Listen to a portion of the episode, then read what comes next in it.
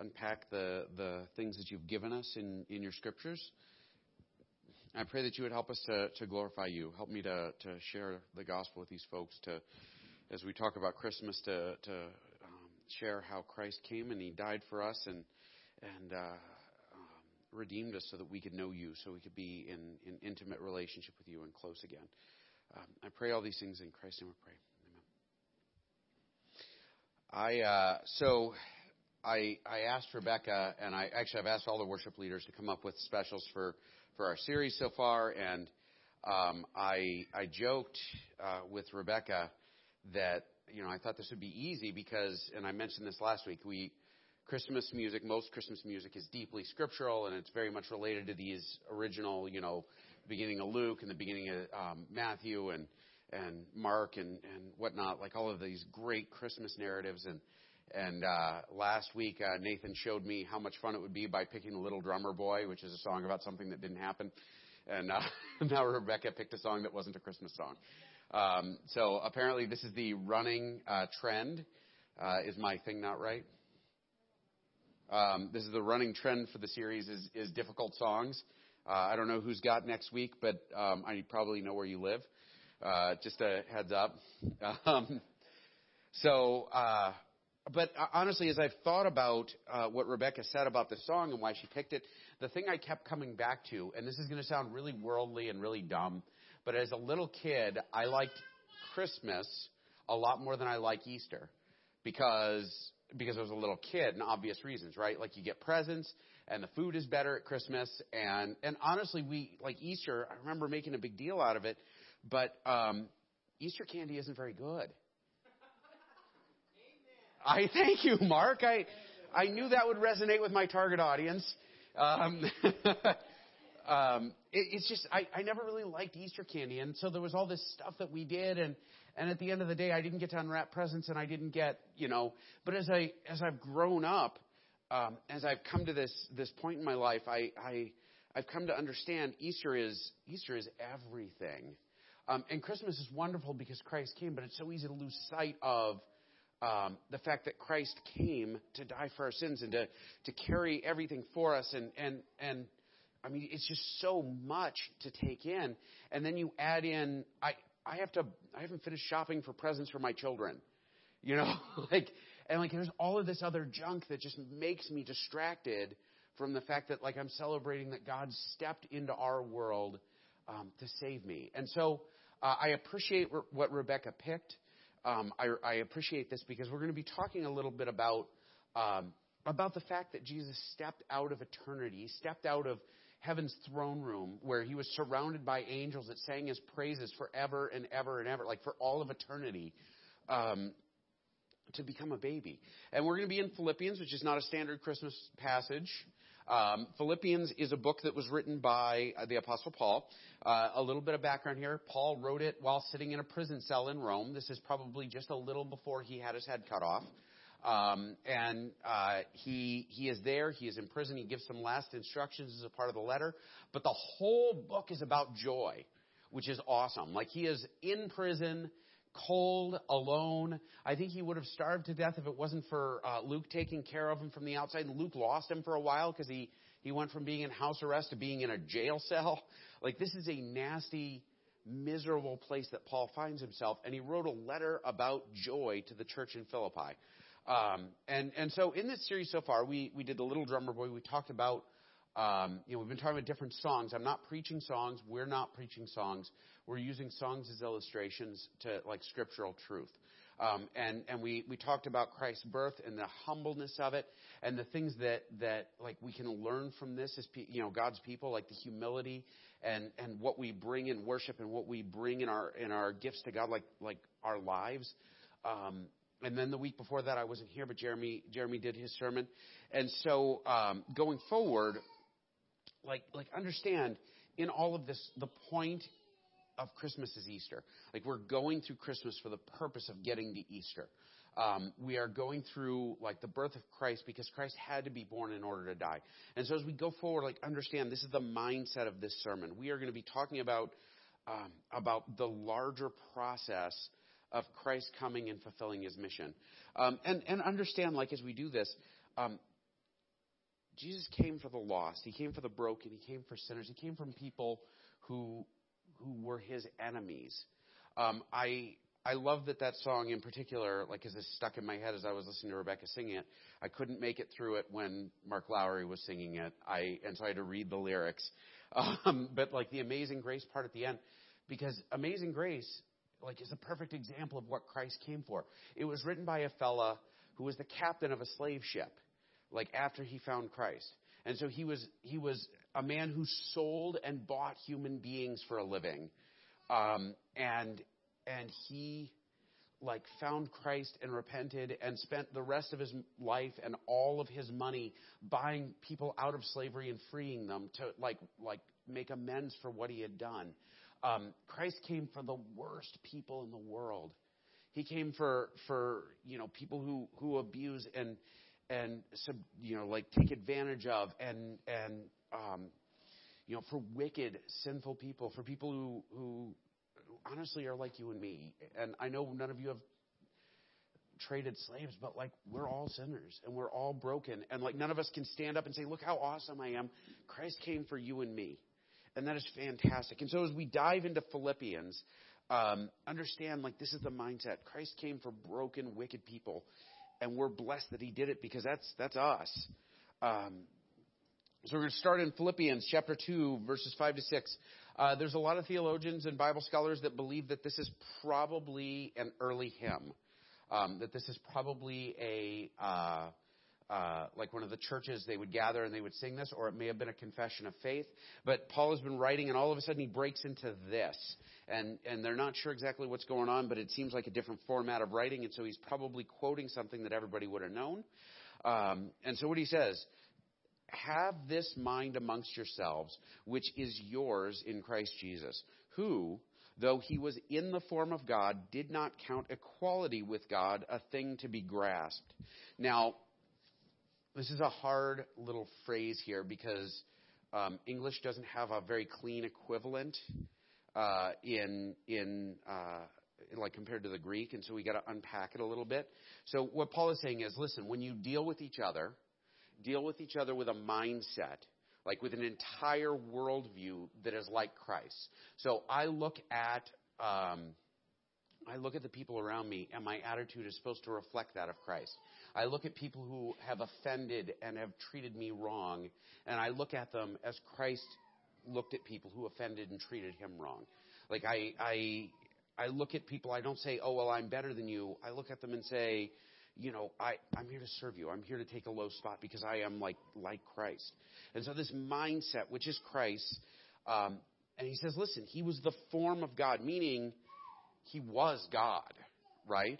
And like by form of God, like there's sort of a little bit of Greekness happening here. In Greek philosophy, the idea here would be he was the perfect example of what God is, that form of God. What he's saying is like Christ was the perfect like like exactly he was God.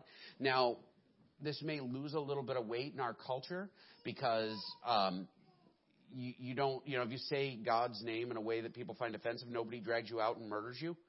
Um, you know, but like in the ancient world, like you say, Jesus was in the form of God. Like this is a big statement. Um, he is literally saying, Jesus is like him by whom all things are created. Jesus is on the level with him who has always existed. Jesus is literally is God.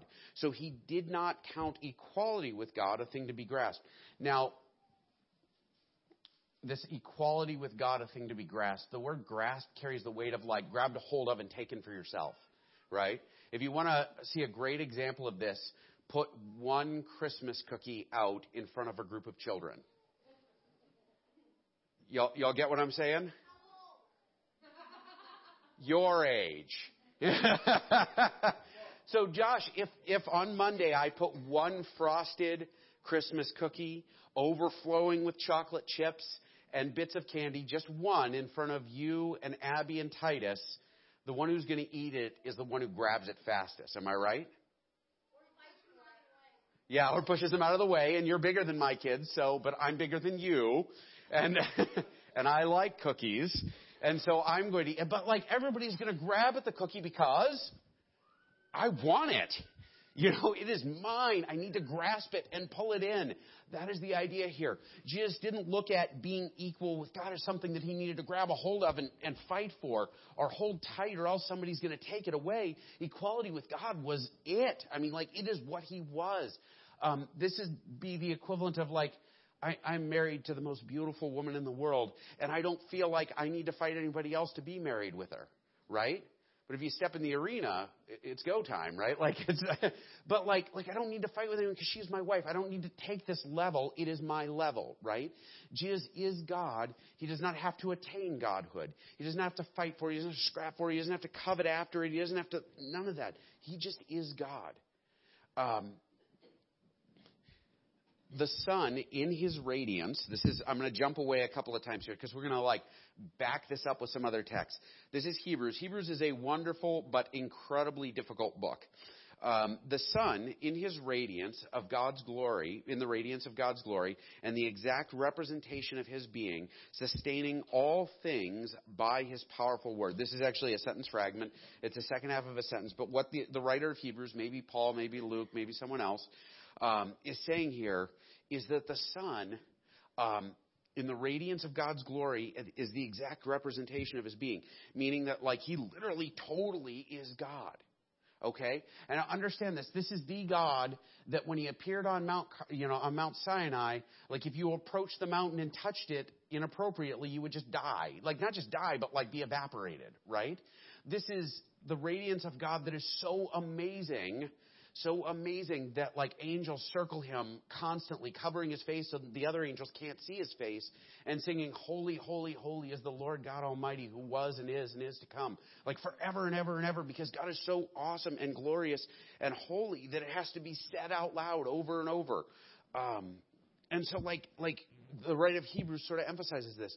Not only is Jesus God, but He is God in this glorious and amazing and powerful way. Like He is God in a way that is recognized obviously by anyone who comes near Him and sees Him in His truest form.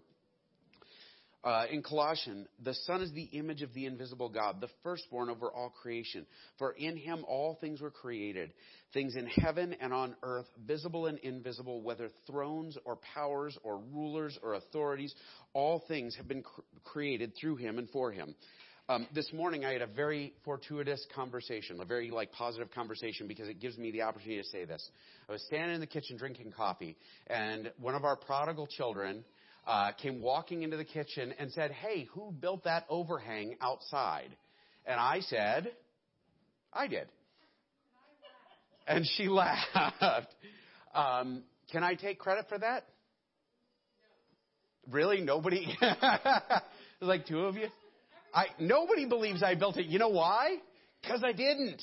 Um, and I probably couldn't, right? I, maybe if I had enough time and, you know, Adam helping me or Jeff helping me, maybe, but I didn't build it. And like, I can't even come close to building it. And if, if I had built it, people would be saying, what happened to the building? You know, um, I can't take credit for those things, but it is a wonderful and fun thing to take credit for stuff, isn't it? But this is where Jesus is at. Like Jesus could and and like is deserving of, but does not. Instead, he but emptying himself by taking the form of a servant, being born in the likeness of men. So, Christ, all things are created through him. Angels sing his praises, the whole nine yards. I mean, he is like, he is something else. Um, emptied himself, meaning he took all of that glory and he put it aside and he took on the form of a servant. Now, servant is often translated bondservant right? And actually, the word there is slave. We don't like using slave because it's kind of an ugly word, right? Like it's an ugly word with a lot of cultural connotation. A slave in the ancient world was still not a very nice thing. Um, but Christ took on the form of a slave and he was born in the likeness of men, meaning that the God who created all things stepped from the highest of high into the lowest of low. And that's what we're celebrating, right? It's not presents, it's not Santa, it's not this, it's not that. We are celebrating that God Himself, who hung the stars in the sky, like who sustains all things, and if He took His hand away, everything would fly apart and cease to exist.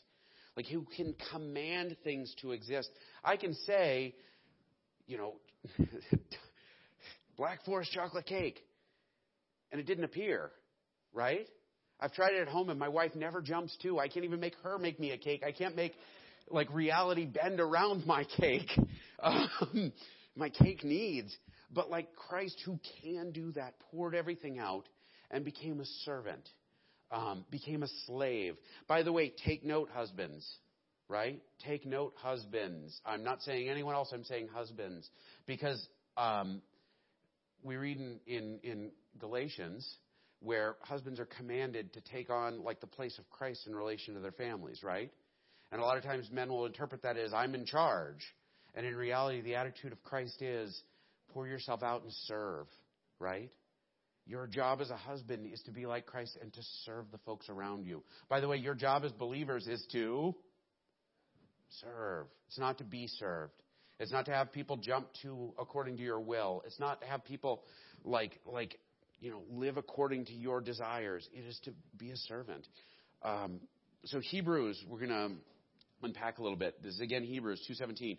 For this reason he had to be made like them, fully human in every way. Mind that, fully human in every way, in order that he might become a merciful and faithful high priest in service to God, and that he might make atonement for the sins of the people.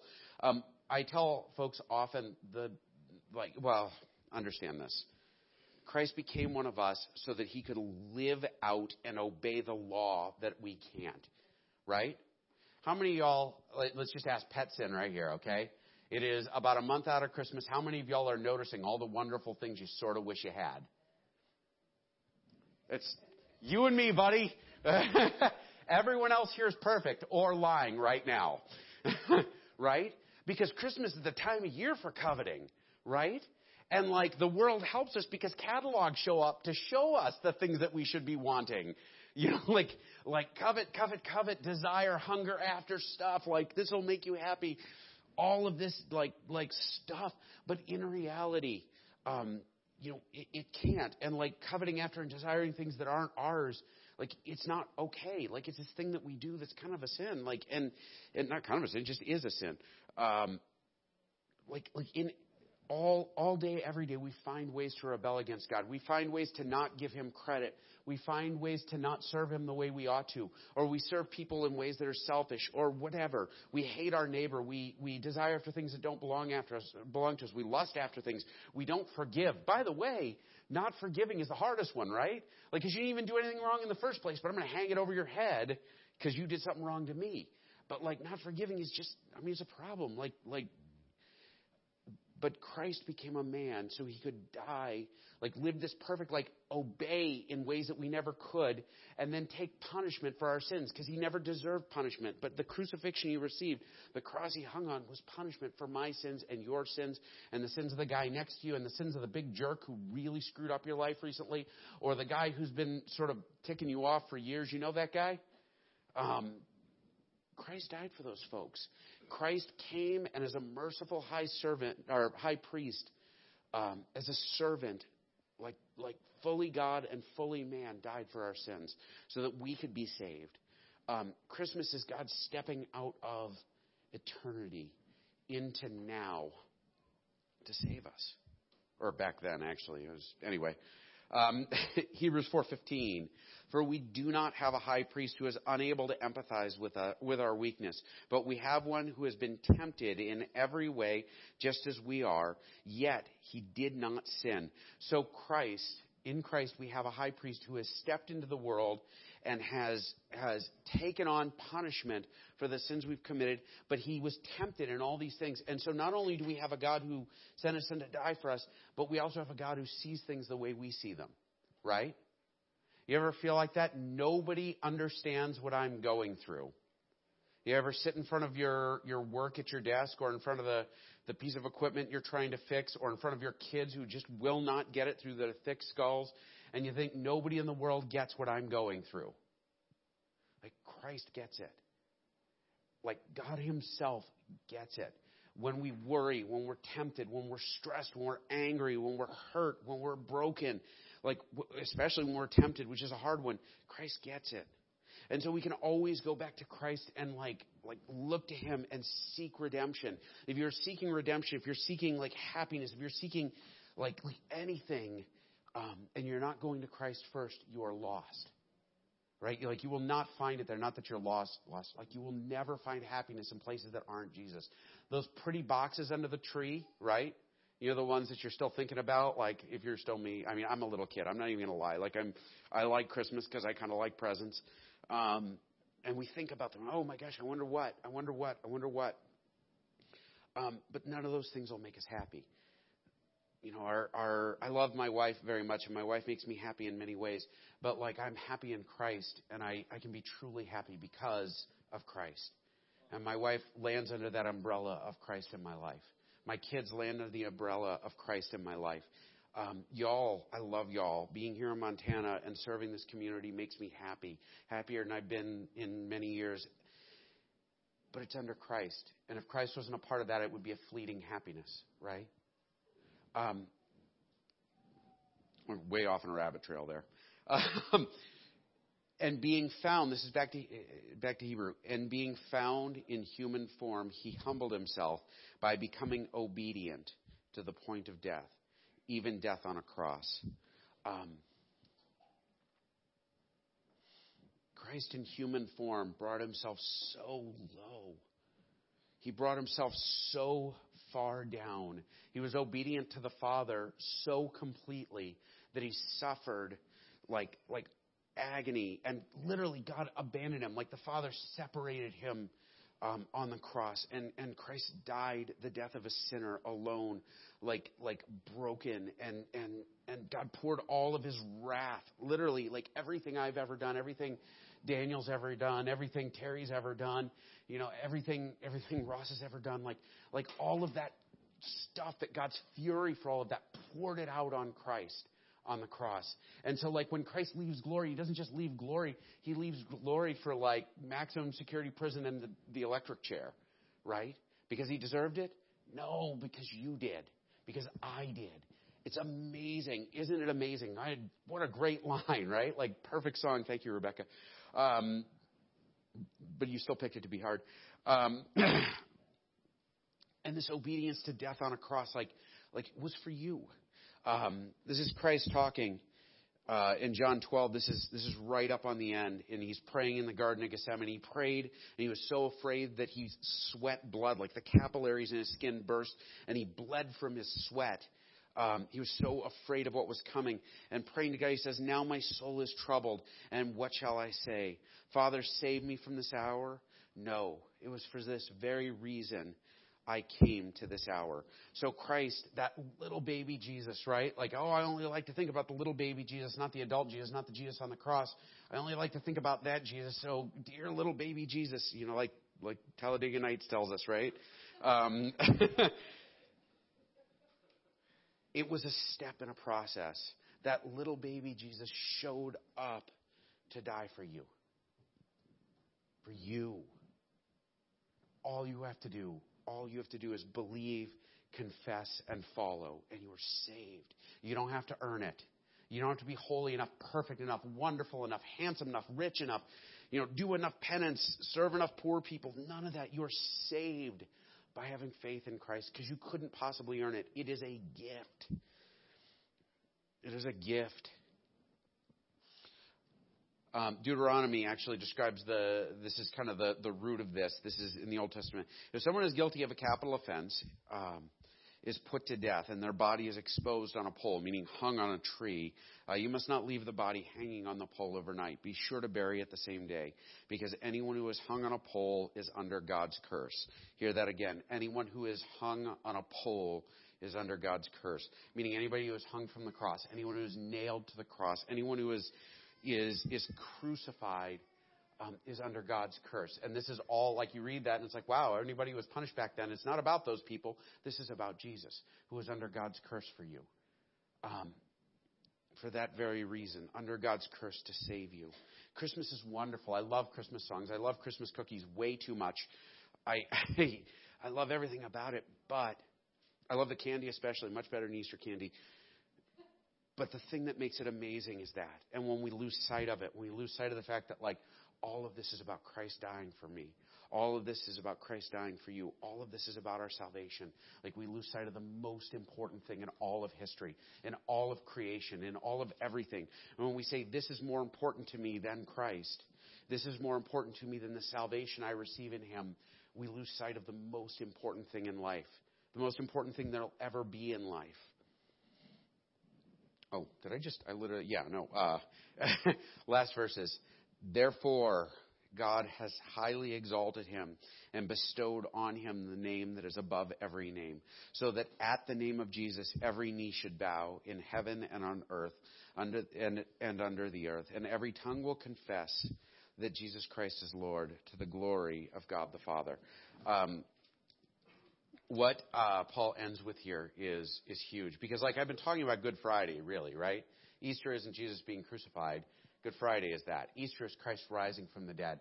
And the gift that we receive in that is that in all of the promises, in all of the things that Christ has done for us, we can back up and look and say, when I take my last breath, it'll be the last one before the first one, right? When I finally leave this earth, it is not the end, right?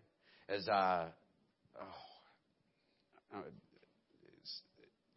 Dietrich Bonhoeffer, I think, maybe said it best um, when he was in a concentration camp and he was he was about to be executed for preaching the gospel in Nazi Germany, and he um, stepped to the gallows and he said, "This for me, this is the end, but it is only the beginning." Like we celebrate Christmas because Good Friday happened and we're forgiven. And then Easter happened, and we see Christ rise from the dead as the very first, first, first one who would rise from the dead. Not the last, mind you, the first. And so every one of us will rise again and stand before him. Every one of us will rise again in eternity and stand before God, and we'll either go to go to be with Him or we'll go somewhere else, and that won't be so good. Um, but like, like every one of us will rise again, and that is the proof that this will happen. Like Christ's resurrection proves that that this isn't all there is. Man, what better gift could there be, right? Because I swear to you, I'm going to give my kids exactly what they want for Christmas. They're going to celebrate and sing and be happy. My daughter just smiled much bigger when I said that. Um, but in a year, most of that stuff won't be played with anymore, and a lot of it will be broken, right? This is a forever thing. I love my wife, but one of us is going to die first, right? And then the other one's going to die. Our marriage is not a forever thing. Like we'll be in eternity together forever, and I think our marriage will impact that. But like everything that I love, everything that's wonderful is aiming toward that. Like all of life is aiming toward that. You were made to live with God in eternity, right? And every knee will bow and every tongue will confess and everyone will be there. And you'll either bow to Him now and then or then, and it'll be a rough follow up. Like, but Easter, Good Friday, this is what Christmas is about. They're actually the gift that we get on Christmas. Isn't that crazy? Like we get salvation, we get hope, we get future, we get eternity. And and we don't have to earn it. Every religion in the world, apart from Christianity, um, preaches work hard enough, climb the mountain, you'll find God at the top. We follow a God who stepped down off the mountain for Christmas, right? Became one of us and saved us. Like, Merry Christmas, folks. What better is there? I'm going to close in prayer. My challenge for you this week, and I don't have Christmas ornaments this year because our sermon format this year makes it almost impossible to buy them um, because I don't have enough time to think about it um, or make them because my wife doesn't have enough time to make them. Um, but I, I, I want to leave you with a challenge and leave you with a bit of encouragement. As you walk out the door, understand that Christmas is wonderful, but like we are celebrating that God came for you. That you are loved, loved, loved so deeply, so, so big, so awesome that you can never outrun it. Um, as Paul said in Romans, I think this is how we know what love is that Jesus Christ died for us. When we, when we were still sinners, that Christ died for us. Um, like like when I was wicked, when I was broken, when I was lost, when I was getting drunk every day, when I was nasty to everyone around me, when I stole from people, when I did all of this awful wicked stuff, Christ knew I was going to do all that and he still died for me. Oh, wow. He did it for you. Like every day, every Christmas song you hear on the radio, every gift you see, every bit of eggnog, It ain't eggnog. It ain't gifts. It ain't a Christmas song. This is Christ coming to save you. Let's pray. Heavenly Father, I, I praise you for Christ. I praise you for Christmas. I praise you that you are willing to step into this world and, and become one of us. Empty yourself of glory. Become humble. Become a slave, Lord, to carry my sin, to save me. Thank you, thank you, thank you. Lord, I, I, I can never, ever understand how big that is.